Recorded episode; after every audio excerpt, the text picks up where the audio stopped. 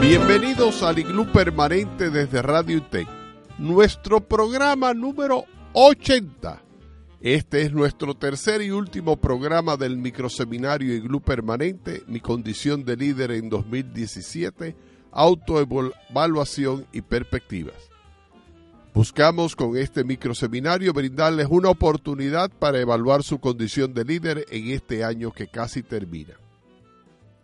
Los microseminarios son acciones formativas del IGLU que sin costo y en modalidad virtual buscan crear espacios de reflexión y formación a los directivos de las instituciones miembros de la Organización Universitaria Interamericana OUI, de la cual el IGLU es un programa, para que examinen de manera ágil nuevas posibilidades, reflexionen sobre sus acciones y se planteen maneras de lograr nuevas metas y aspiraciones cónsonas con las respectivas visiones institucionales. Hoy abriremos a los participantes inscritos en el microseminario el formulario del informe final, el cual deberá ser enviado desde hoy hasta el 31 de diciembre para poder optar por el certificado. Compartiremos también el formulario de evaluación del microseminario en el cual solicitamos que de manera anónima y voluntaria evalúen el mismo. Este programa es realizado por la Dirección Ejecutiva del Instituto de Gestión y Liderazgo Universitario IGLU. Les habla Miguel Escala, actualmente sirviendo como profesor del Instituto Tecnológico de Santo Domingo e INTEC, desde cuya emisora emitimos este programa y como director ejecutivo del IGLU. Pueden mantenerse informados y comunicarse con nosotros a través de nuestra cuenta Twitter, arroba o escribiendo a nuestro correo iglu.oi-iohe.org. Pasamos ahora al primer momento de nuestra tercera semana de microseminario. Hemos dejado claro en las semanas anteriores varios puntos que nos pueden servir para nuestra autoevaluación y para proyectar un mejor liderazgo en 2018. Nos referimos también a los programas 78 y 79 que pueden siempre descargar desde Radio Intec. ¿Cuáles eran los tres puntos que dejamos, o los puntos que quisimos dejar claro en estas semanas anteriores? Primero, tenemos que asumir nuestro liderazgo desde una perspectiva de servicio. Segundo, es importante que nos convertamos en líderes integrales que los definimos como aquellos que saben jugar en varios frentes del quehacer de la educación superior y que es capaz de comprender la diversidad de temas que debe abordar y la variedad de aspiraciones a construir. Tercero, tenemos que ejercer un liderazgo con la inteligencia suficiente para cambiar de estilos si el grupo o las circunstancias lo requieren. Un liderazgo sano es un liderazgo situacional. Son, en resumen, estos tres temas de fácil comprensión. Ser un líder, servidor, integral y situacional. Oigamos a continuación lo que nos presenta uno de los autores del artículo que nosotros eh, le compartimos en el portal eh, Permanente, oigamos a Gustavo Lara de la Universidad del Rosario de Bogotá y uno de los autores del artículo recomendado en enlace de interés del portal. A continuación, el doctor Gustavo Lara.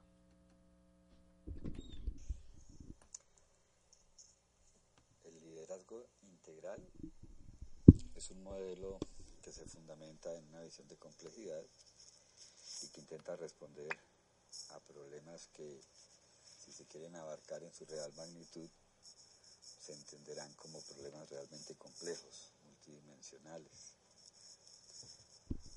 El liderazgo integral se fundamenta en una teoría o un modelo propuesto por Ken Wilber, un pensador que ha buscado integrar lo que él llama las mejores propuestas de cada época del desarrollo del conocimiento, como la premodernidad, la modernidad y la posmodernidad, descargándose o descargando a cada una de los excesos, eh, las simplificaciones, los reduccionismos, etcétera, e integrar todo esto dentro de un marco lo más coherente posible.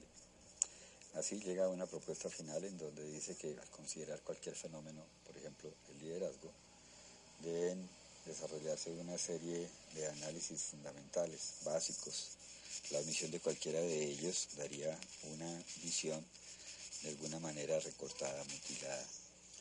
Estos elementos fundamentales son los cuatro cuadrantes que se presentan como la combinación de las dimensiones individuales y colectivas de cualquier fenómeno y por otro lado los aspectos externos e internos.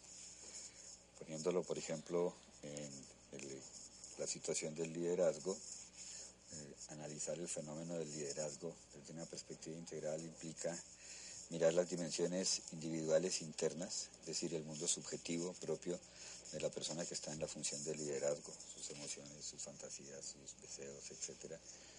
Mirarlo desde la perspectiva individual exterior, lo que corresponde a sus conductas, los hechos concretos, sus formas de movimiento, sus formas de comportamiento, conducta pública, pero también ubicarlo dentro de los contextos en los cuales él se inserta. Esto es, son las dimensiones colectivas, que en el caso colectivo interno sería mirar toda la eh, multiplicidad de culturas en las cuales un Así que hay dimensiones como por ejemplo la cultura organizacional, la cultura en la cual el individuo está ejerciendo su función de liderazgo. También está el último cuadrante que es eh, la dimensión exterior. Eh, además es importante que elijamos sobre ese trípode de liderazgo servidor, integral y situacional estilos cónsonos con el medio en que nos desenvolvemos la educación superior. Realmente agradecemos al doctor Gustavo Lara su participación y pasamos ahora a recordar el programa que 79 que grabamos la semana pasada con el doctor Barrio, que nos hablaba de liderazgo colaborativo o adaptativo con un alto nivel de participación. Y queremos, para completar eh, este esquema que queremos que ustedes eh, eh, comprendan y capten, queremos compartir a continuación la contribución del doctor Nicolás Rubino, facilitador del tema del liderazgo del Centro Iglú Caribe. El Centro Iglú Caribe tiene siempre a Nicolás como su expositor en liderazgo es facilitador del tema y nos propone, como dijimos en el programa 79, eh, que examinemos en esa adopción de estilos de liderazgo el tipo de liderazgo transformacional y el transpersonal, temas sobre los cuales ha escrito y que compartiremos la referencia del libro de Nicolás en el portal Iglu Permanente. Escuchemos lo que nos dice Nicolás.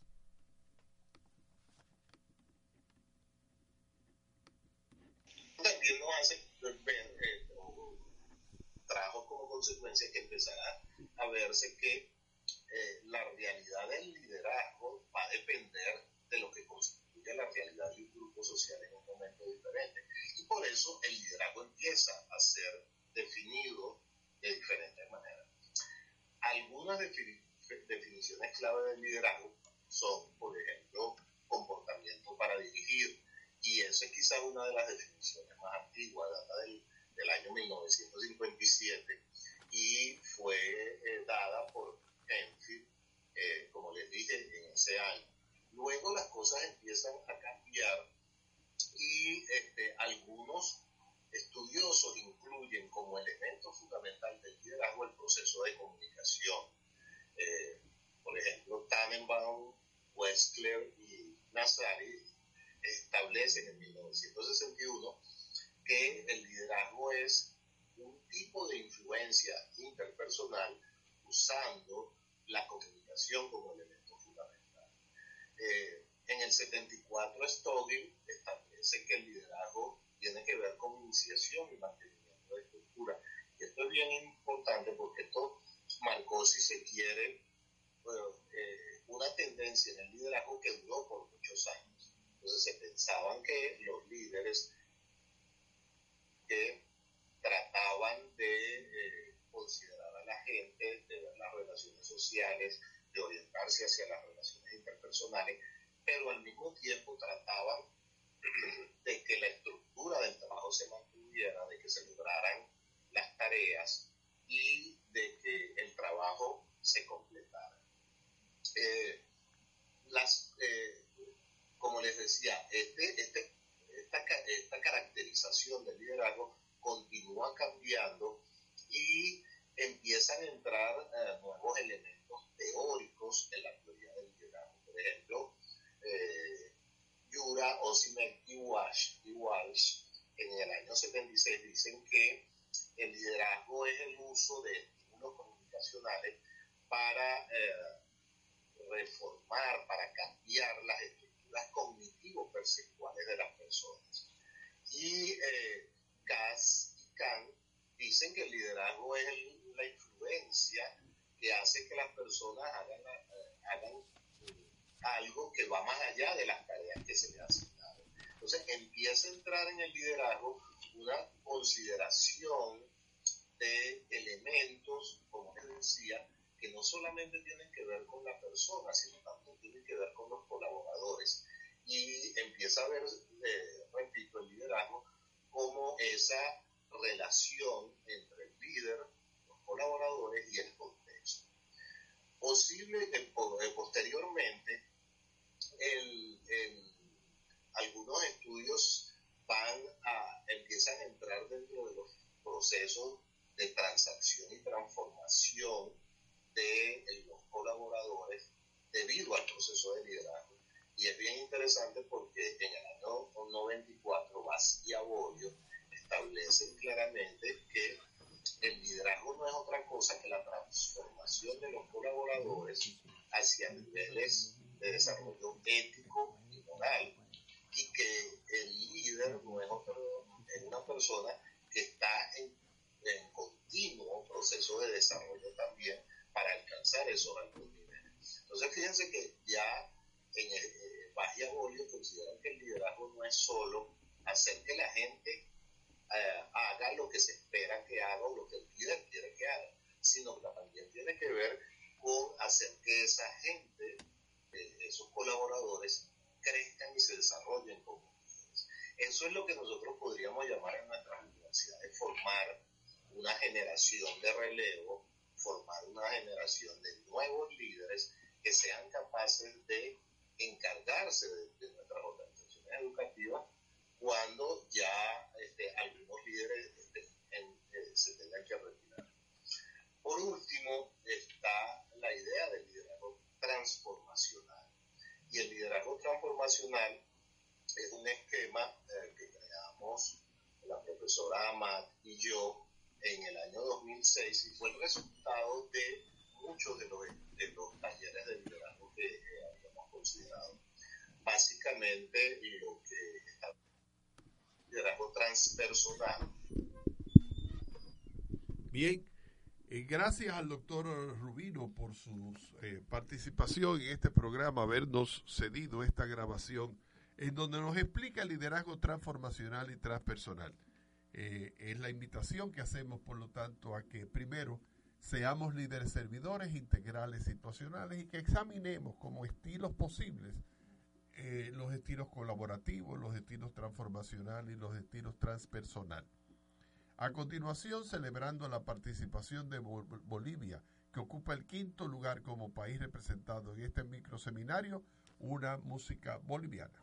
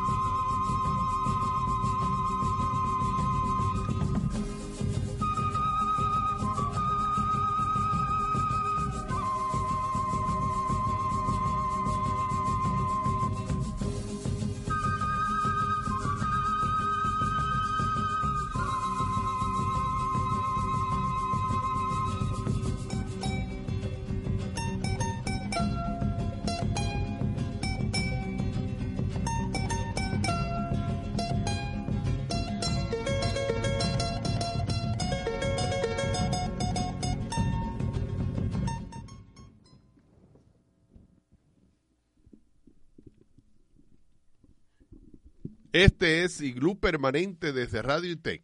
Recuerde que puede participar con sus opiniones y preguntas a través de nuestra cuenta Twitter, arroba OIGLU, o a través de nuestro correo o a través de nuestro portal Iglú Permanente. ¿Qué es lo que vamos a aprender en el día de hoy, además de lo que ya hemos comentado sobre los liderazgos y los estilos de liderazgo? Queremos aprender hoy, que lo habíamos propuesto, eh, sobre los temas éticos que realmente impactan el liderazgo en la educación superior. Como habíamos programado, nos toca conversar sobre eso. En nuestro programa hemos comentado casos tristes de rectores y otros directivos que han sido acusados de actos de corrupción, de nepotismo. Hay en algunos países han salido a relucir casos de rectores que tuvieron que renunciar por acusaciones de acoso sexual y en otros casos por mirar a otro lado cuando situaciones de abuso a menores sucedían en su campus.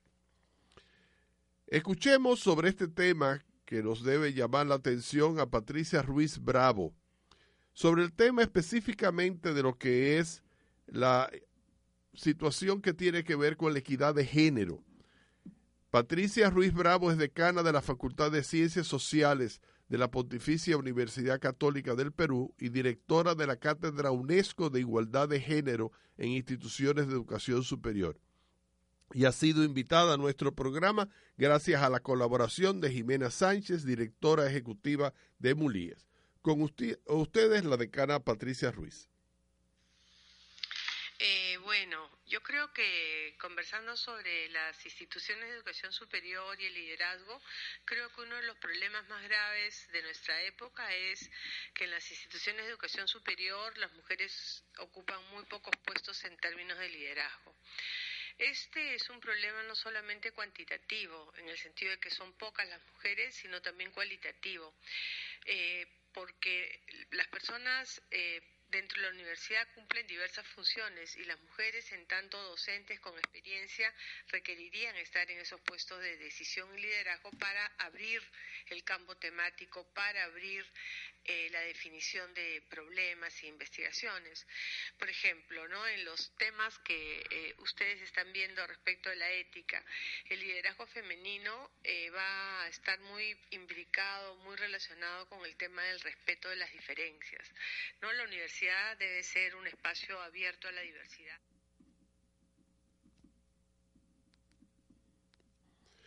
sigue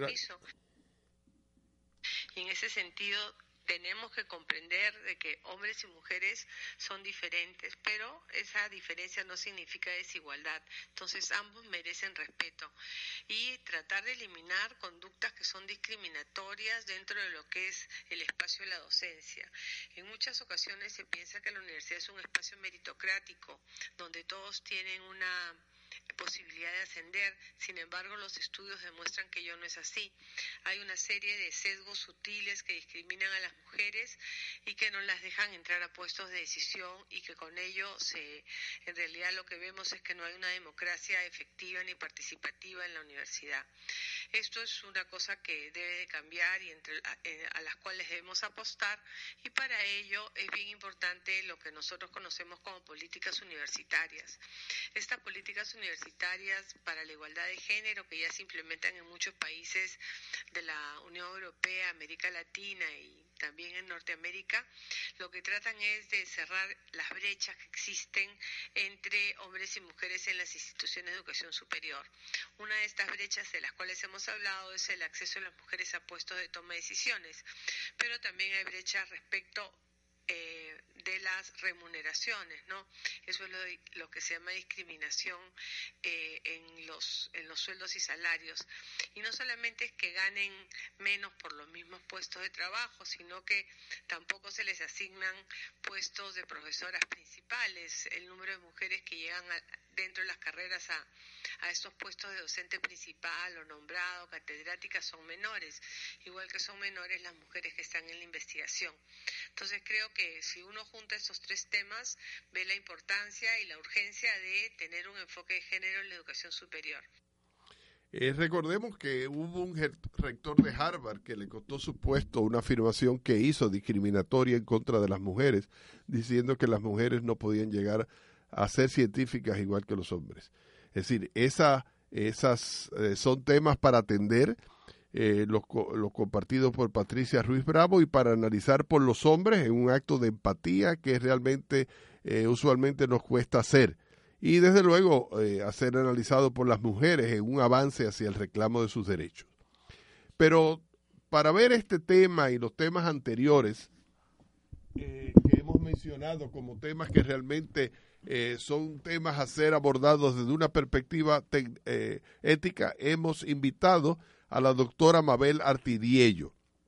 La doctora Mabel Artidiello es nativa de, eh, de Pinar del Río, Cuba, y hay varios de la Universidad de Pinar del Río que, que nos están siguiendo en este microseminario.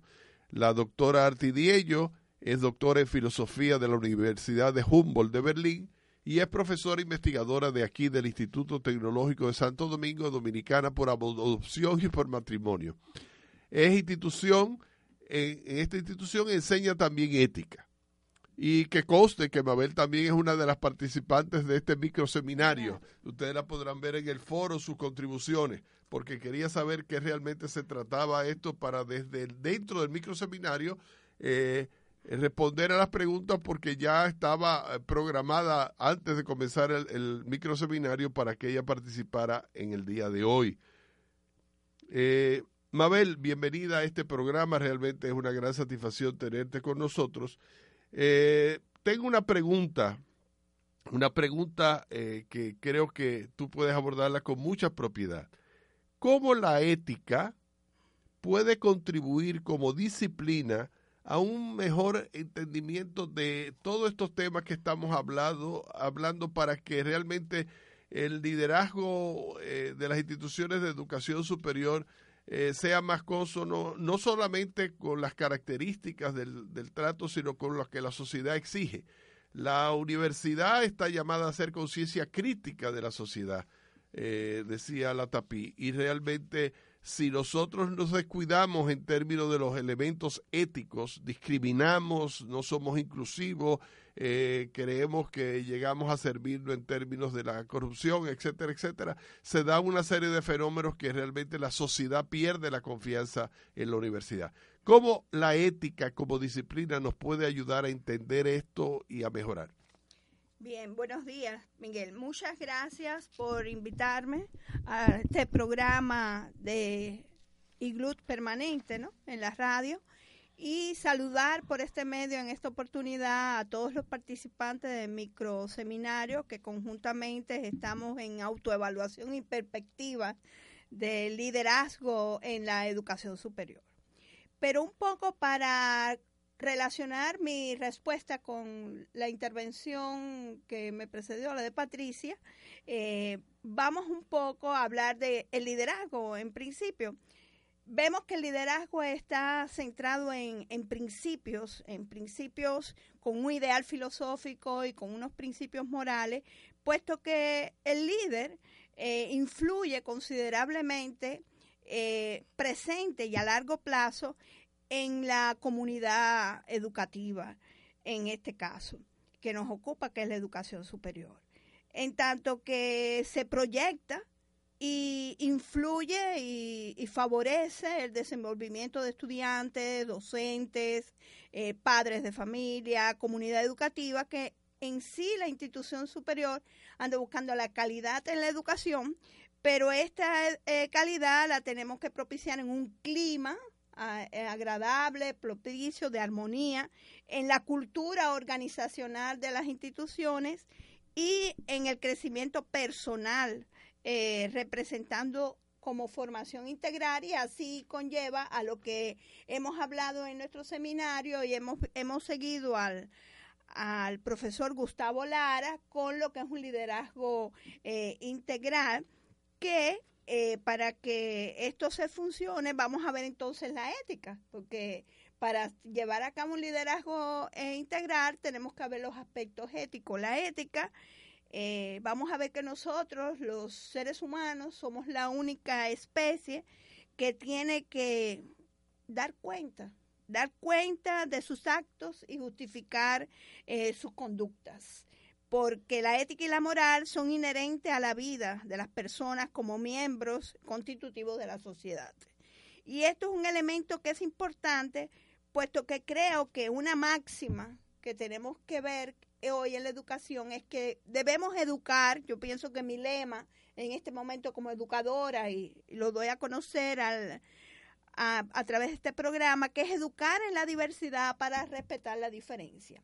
Y entonces ahí, ante las exigencias, eh, los retos que tiene la educación superior, según César Augusto Bernal, 2010, eh, nos dice que los retos de la educación superior, vamos a ver que tenemos que pro, eh, propiciar procesos de pensamiento, comprensión del mundo, eh, instituciones e individuos flexibles, autonomía, interés por el conocimiento, promover la solidaridad y la responsabilidad. Pero entonces, para que estos retos se logren, eh, ¿cuáles serían los valores o las exigencias en desarrollar como un eje transversal? Sería la responsabilidad y en este sentido, con una responsabilidad podemos propiciar la creatividad y la ética. Volver a la ética, volver a la creatividad con todo el proceso de incertidumbre que se presenta en el contexto eh, social. ¿Cómo tú unes eso de la responsabilidad con la ética? Bueno, en este sentido... O sea, ¿yo soy éticamente responsable o soy responsablemente ético? Bien, ahí viene que ahí tenemos que ver toda nuestra cultura. Porque generalmente a veces se da ética de manera lineal por formación económica social. Pero en este caso en este contexto histórico yo priorizo los problemas eh, en la ética. Yo creo que tenemos que respetar el pasado, la ley natural. Tenemos que conocer las normas. Esa ética normativa está presente. Es milenaria, es desde los primitivos, eh, la Grecia antigua, la Edad Media, pero continúa hasta hoy.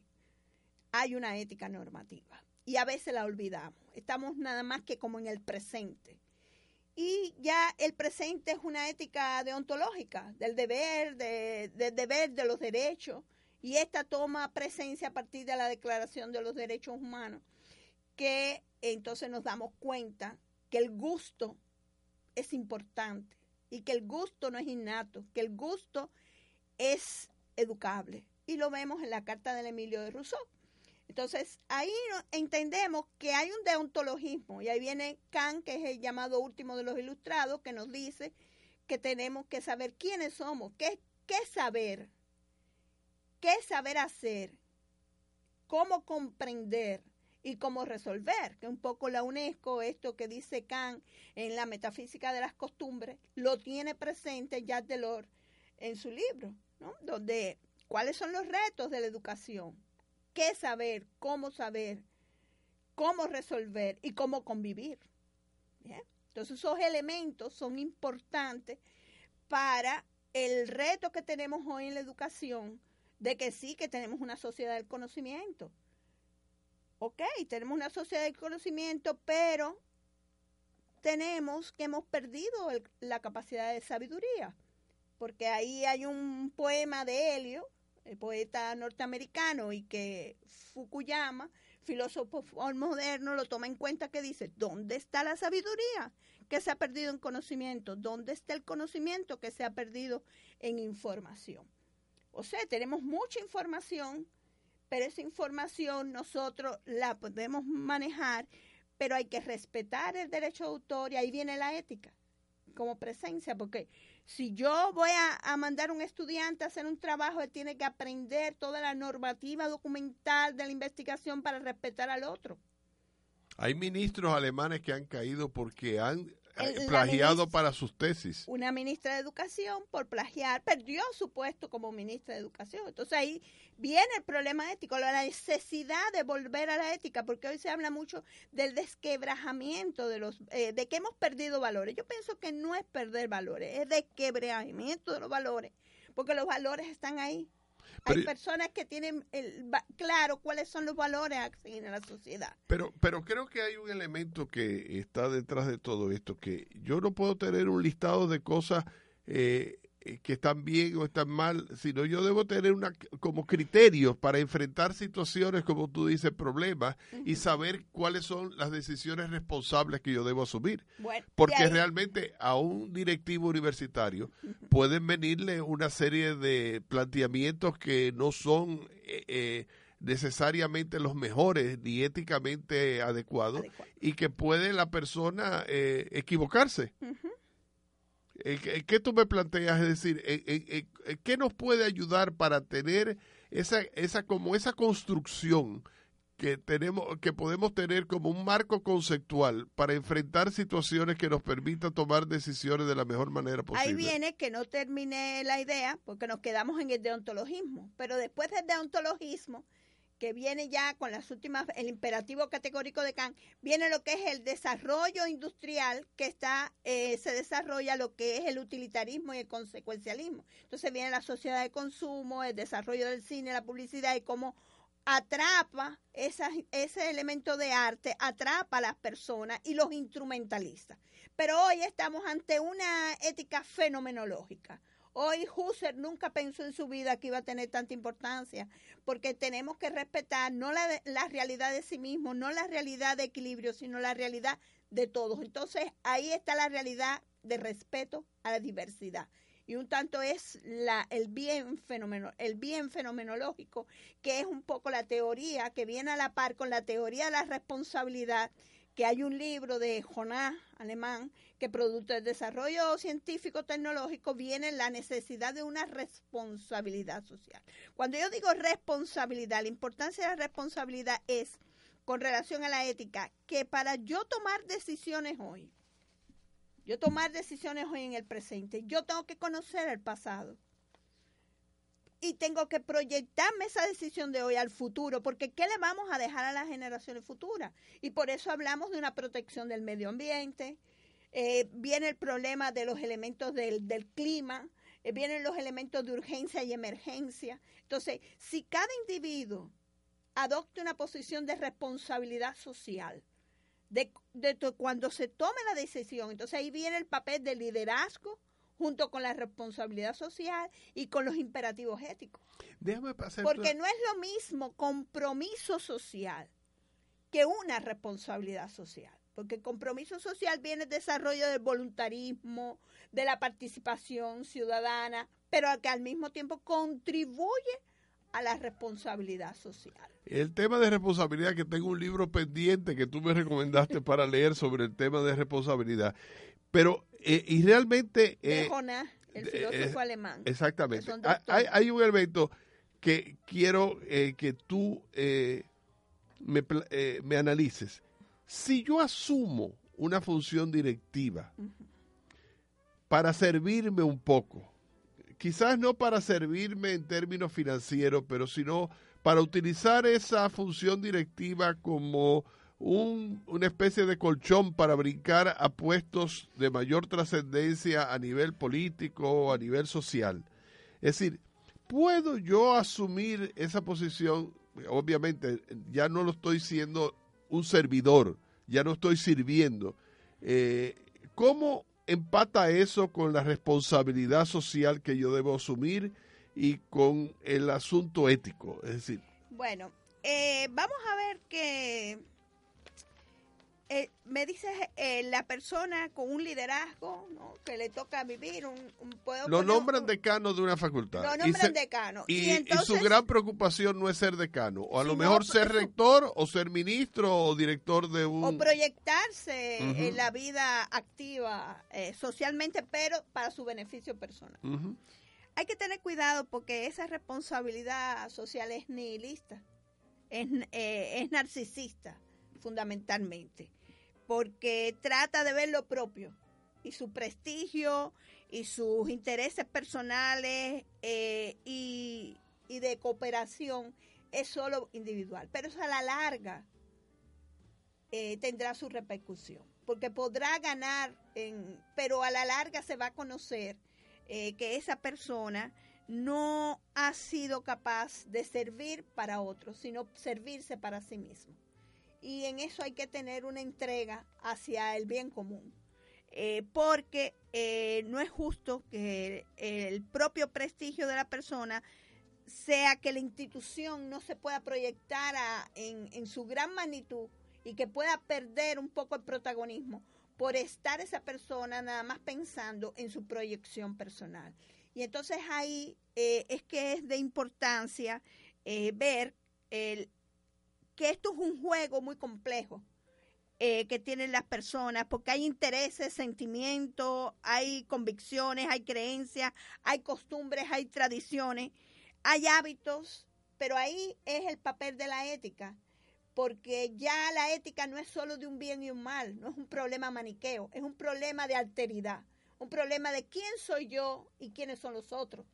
O sea, cómo nosotros vamos a servir a los demás para desarrollar el bien común, pero de satisfacción para todos los individuos en la sociedad. Y termino diciendo, no olvidemos que debemos educar en la diversidad, para respetar las diferencias según los contextos y la visión de mundo de cada uno. Gracias. Mabel, por tu participación. Realmente, Mabel no nos ha resuelto los temas éticos que tenemos. Nos ha creado mayor complejidad para que profundicemos más en, los, temas y para que realmente veamos la diversidad de aspectos. Es decir, el líder que hemos invitado a ser integral, pues obviamente tiene que también integrar todos estos componentes de la diversidad, de lo que es la responsabilidad social versus compromiso social, con los temas éticos, que no es un tema maniqueo, que no es, eh, eh, lo hiciste bien, lo eh, está bien, está mal.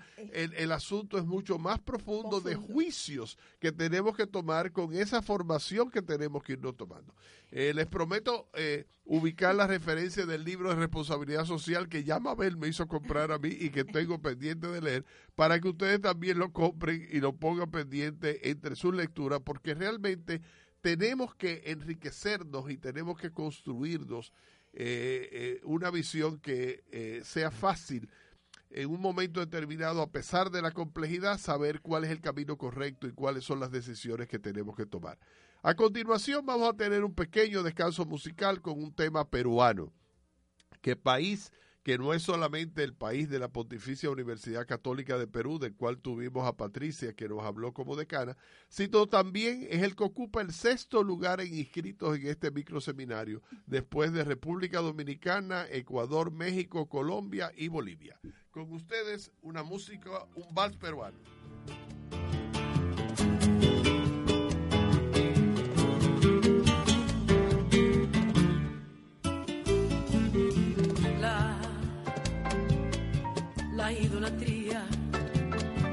Es símbolo de amor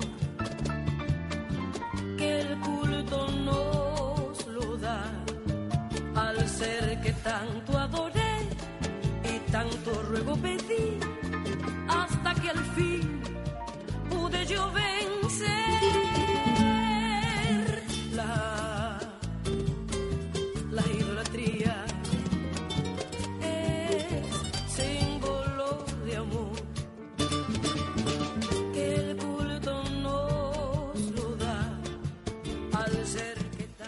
Este es Iglú Permanente desde Radio Tech, terminando nuestro programa número 80 y el último programa a su vez que seré yo el conductor, porque nos toca ahora despedirnos como director ejecutivo del Iglú y conductor de este programa.